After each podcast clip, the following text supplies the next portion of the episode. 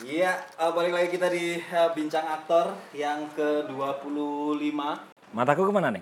Mata ke sini. Oh sini, aku aku sana. Iya, Oke oke oke ya ya. Oke Mas Bening. Jadi eh, Bincang Aktor yang kemarin kita sempat bareng sama Mas Wahono, lalu ada Putri Ayudia juga. yang ngobrolin soal Ratu Ilmu Hitam. Dan sekarang kita kedatangan tamu spesial ini.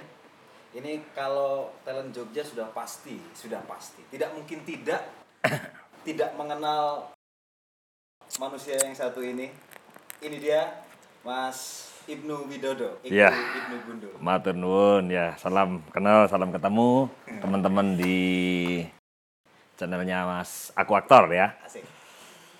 Gimana kabarnya Mas Gun? Baik, lagi selesai, selesai selesai berproduksi. Wah, ini akhir tahun bulan-bulan kemarin lagi rame-ramenya ya. Dari awal tahun, Dari awal dari awal tahun ada kalau diurutin itu The East dari Belanda itu kan, terus nyambung lagi ke Ainun.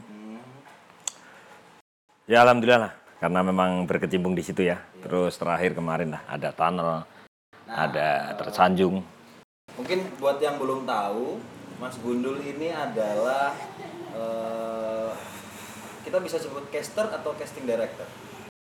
Casting director. Casting director. Mas Gundul ini casting director yang setiap kali ada film di Jogja, hampir bisa dipastikan beliau dipercaya oleh sutradara-sutradara besar untuk memilih pemain.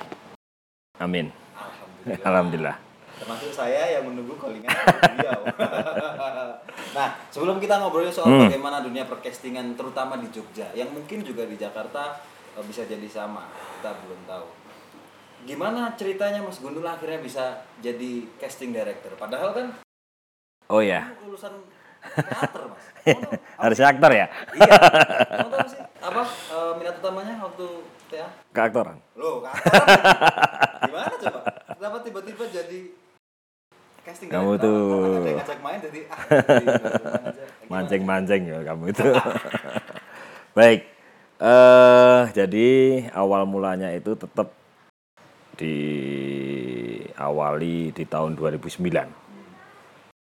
Sebelumnya sih sudah main-main di teman-teman indie Jogja ya waktu itu ya. Ya ada Full Color, ada Lookout yang sering Lookout dulu, sering eh, terus sama Yerusit, PH-PH yang sekarang sudah mungkin kecuali Full Color ya. Nah, terus di situ 2009 itu aku diajak ini sama teman, ayo mbak bantu film, oh, ayo Eh, untuk pencarian, pencarian ekstras waktu itu figuran untuk film Sang Pencerah Mas Hanung. Nah, itu 2009. Oh. Mungkin waktu itu aku sangat ini, sangat apa namanya, sangat suka karena suka dengan sebuah pekerjaan dan sangat suka tantangan, sangat suka dengan ya gerubuk-gerubuk mencari orang-orang orang-orang sekitar dan waktu itu looknya kan biopik eh, tahun ya Magdalena yang tahun-tahun jauh banget sebelum kemerdekaan. Makanya itu dipanggillah lagi aku untuk membantu lagi, membantu lagi, membantu lagi. Akhirnya berproduksi sampai sekarang ini eh, dilibatkan terutama di tempatnya Mas Hanung. Oh, Gitu. oke. Berarti karena secara tidak sengaja kecemplung di dunia percastingan atau karena memang memilih? eh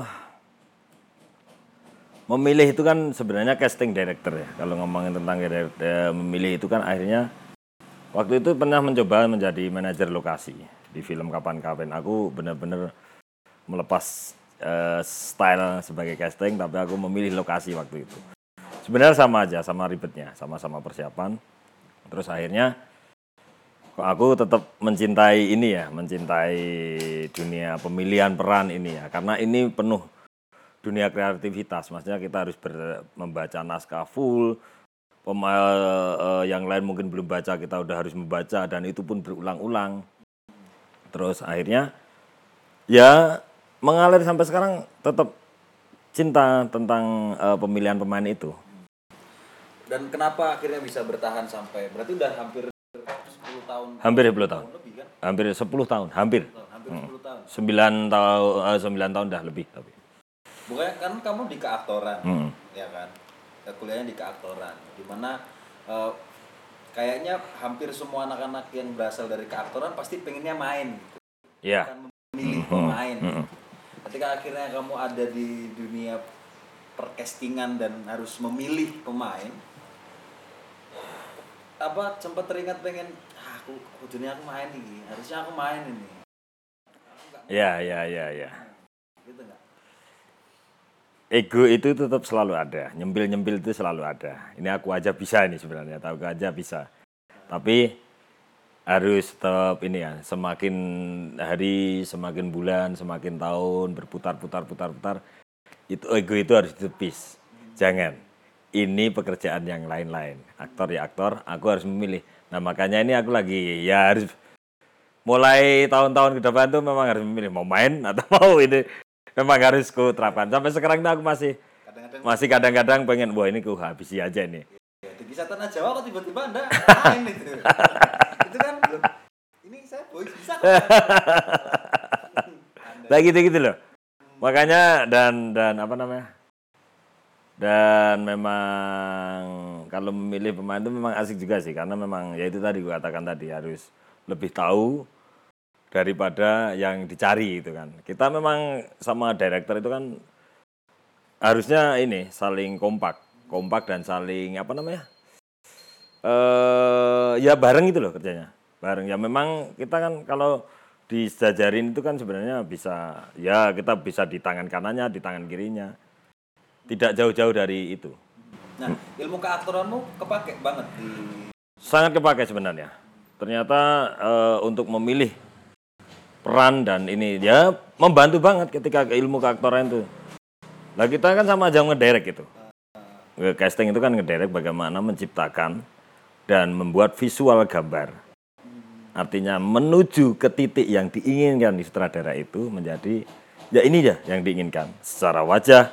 Misalkan kamu ini, oh kamu ini pantasnya apa ya? Oh ini tentara. Oke nih rambutnya dipotong, dikelimis atau menjadi tokoh-tokoh zaman dulu misalkan. Ya ada itu. Oh ini bisa bisa bisa. Oh badannya tapi gempal ya. Nah itu itu terus yang dioncai itu itu dan dan itu berpikir dan asik kan itu. Berpikir dan asik ngepas ngepas ke terus terus aku ini jagoku ini masuk ini eh, siapa ini misalkan kamu tak jago ini masuk gimana mas bisa masuk ah, bagus ini nah tapi kurang apa lah terjadi diskusi diskusi omongan omongan omongan akhirnya itu yang membuat kita makin pengalaman pengalaman itu menjadi kita semakin banyak banget eh, apa namanya ilmu-ilmu yang kita pelajari dan itu di jalan di lapangan gitu Nah, dan akhirnya kemudian kamu membuat Oma Casting Ibnu Gundul yang kayaknya baru setahun tahun ini kan? persis setahun Persis tahun ini ya.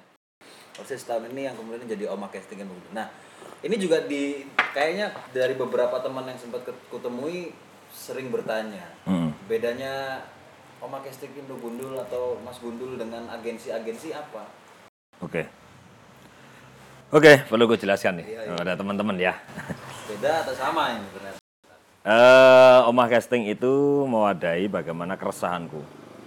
Keresahanku untuk membangun sebuah rumah casting sebenarnya, rumah casting yang sebenarnya dulu aku selalu berpindah-pindah tempat dari TBY, ini di Jogja ngomongin Jogja. Di TBY, di kelas pagi, di wayang ukur, terus di kantor-kantor yang instansi yang yang mana yang direkomended eh, oleh PH itu untuk ngesting di situ. Akhirnya aku terus menekatkan diri untuk ayo aku harus punya rumah ini. Rumah yaitu adalah rumah casting, di mana kegiatan adalah percastingan. Itu beda dengan agensi. Karena aku tidak menyiapkan para pemain atau para eh, yang terlibat pemain di situ.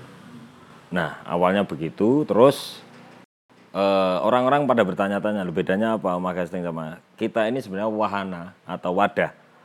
Wadah yang di mana eh, yang kita impikan itu adalah eh, semua info film, semua apa-apa yang masuk di Jogja itu bisa kita kita ketahui. Dan yuk ke sana loh, informasi casting-casting itu sebenarnya yang kita inginkan itu.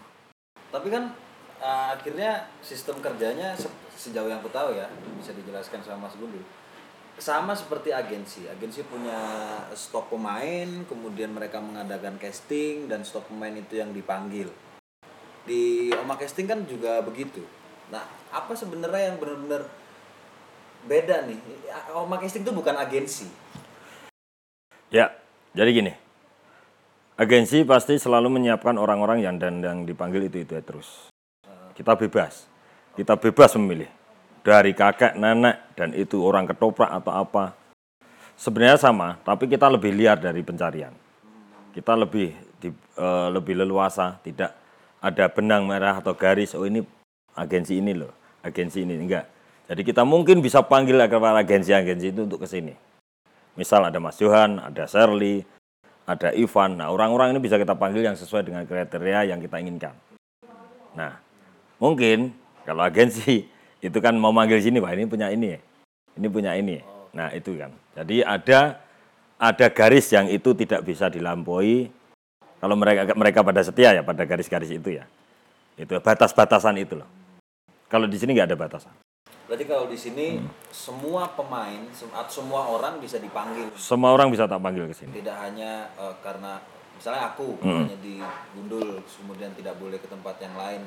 Tidak Bebas. Di sini tempat casting, bukan iya, bukan agensi. bukan agensi. Nah, lagi pertanyaannya yang juga sering ditanyakan sama aku dengar selingan-selingan Bang, bahwa agensi kan memotong fee. Hmm. Ini boleh dijawab, boleh tidak. Nanti kalau nggak dijawab ya kita potong videonya.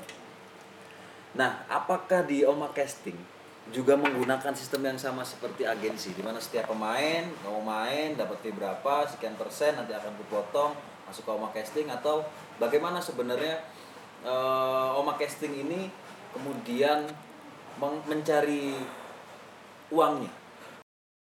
Baik.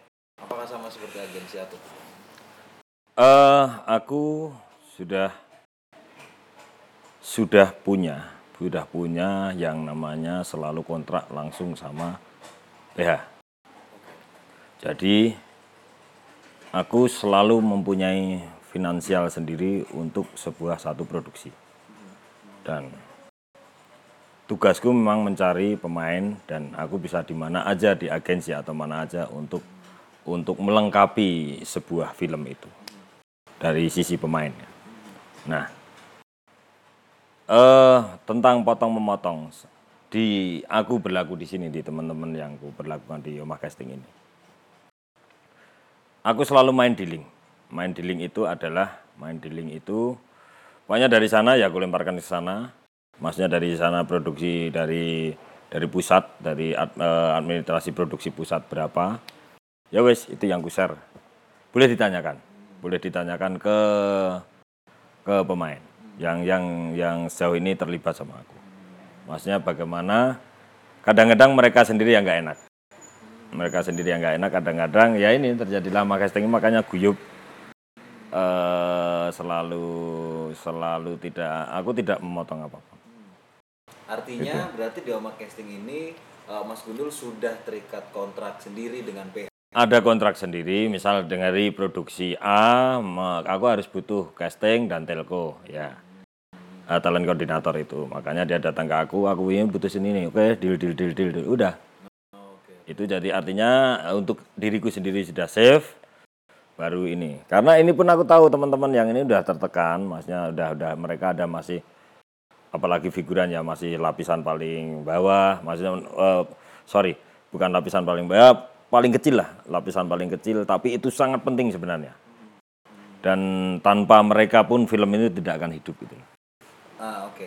Nah karena karena eh, sudah jadi rahasia umum kan kalau agensi kadang-kadang suka motong dan Kalau agensi memang memang itu sudah menjadi sudah menjadi kayak kewajiban ya. Kewajiban karena memang mereka tidak ada kontrak. Tidak ada kontrak dengan PH. Mereka hidupnya memang dari situ. Itu tidak bisa dipungkiri eh, dan bukan menjadi rahasia umum memang begitu.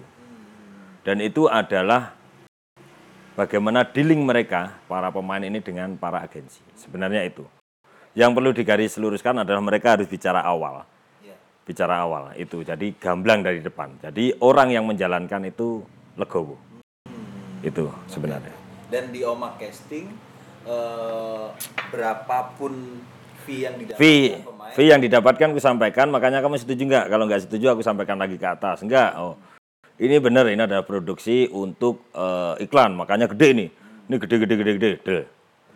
Sudah, makanya eh, nyaman. Semua di depan akan tidak menjadi persoalan sebenarnya. Itu mau dipotong, mau di apa sebenarnya kalau kalau itu udah perjanjian dari awal sebenarnya tidak menjadi masalah. Ya, karena itu sepertinya yang penting juga diketahui oleh teman-teman, terutama yang ada di Jogja ketika mereka mau masuk ke film dan mau ikut casting gitu. Artinya ketika mereka tahu bahwa mereka sedang ikut eh, casting di Oma Casting, maka mereka, mereka harus tahu posisinya nih. Apakah aku perwakilan dari agensi yang mana atau aku sendiri dan kalau misalnya aku sendiri di Ocik sistemnya begini. Aku selalu eh, manggil agensi dan tolong kirimkan orang lima orang misalkan gitu. Terus oh aku kirimkan ini ini ini, ini. ada nggak kira-kira kalau ke sini datanglah. Kalau enggak ya kita nyari sendiri. Entah itu di model, entah itu di tempat olahraga, ataukah itu di tempat komunitas atau person. Jadi itu. Jadi memang memang itu memang bisa terjadi. Jadi memang perwakilan-perwakilan itu ya mereka bawa namanya di situ kalau ke casting pasti agensi mana misalkan Johan Ekspresi, oh, Aura Bintang, atau Ivan Dagang, gitu-gitu pasti itu untuk mencantumkan biar tidak terjadi salah paham. Oke, itu oke. artinya itu. Itu it- menurutku memang itu sangat penting ya. Iya, Ya yang Mas Budul bilang bahwa kemudian Ocik akhirnya jadi guyup karena iya. orang-orangnya tahu bagaimana sistem pembayarannya bahwa mereka Itu sudah aku jelaskan dari awal kok, Neng. Dari aku mendiriin ini dan ketika kita kumpul bareng, ini bukan agensi. Ini adalah wadah kita bersama untuk eh, casting. Siapa yang mau terlibat di sini mau casting di sini silahkan aku bilang gitu. Artinya ini memang kayak ruang publik.